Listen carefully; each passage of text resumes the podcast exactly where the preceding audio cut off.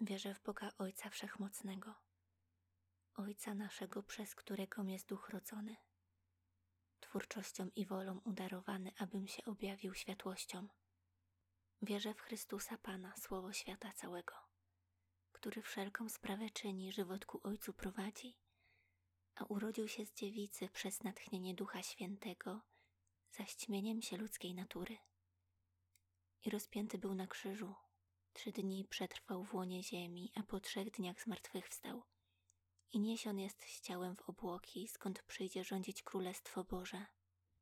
Wierzę w Ducha Świętego, trzecią świętej Trójcy osobę, nieśmiertelną i wszechmocną, z Ojca i Syna urodzoną, równą Ojcu i Synowi, przez którą jest napełnion świętością. Wierzę w święty Kościół powszechny i najwyższego ducha pasterstwo – Wierzę w świętych duchów związek widzialnych i niewidzialnych.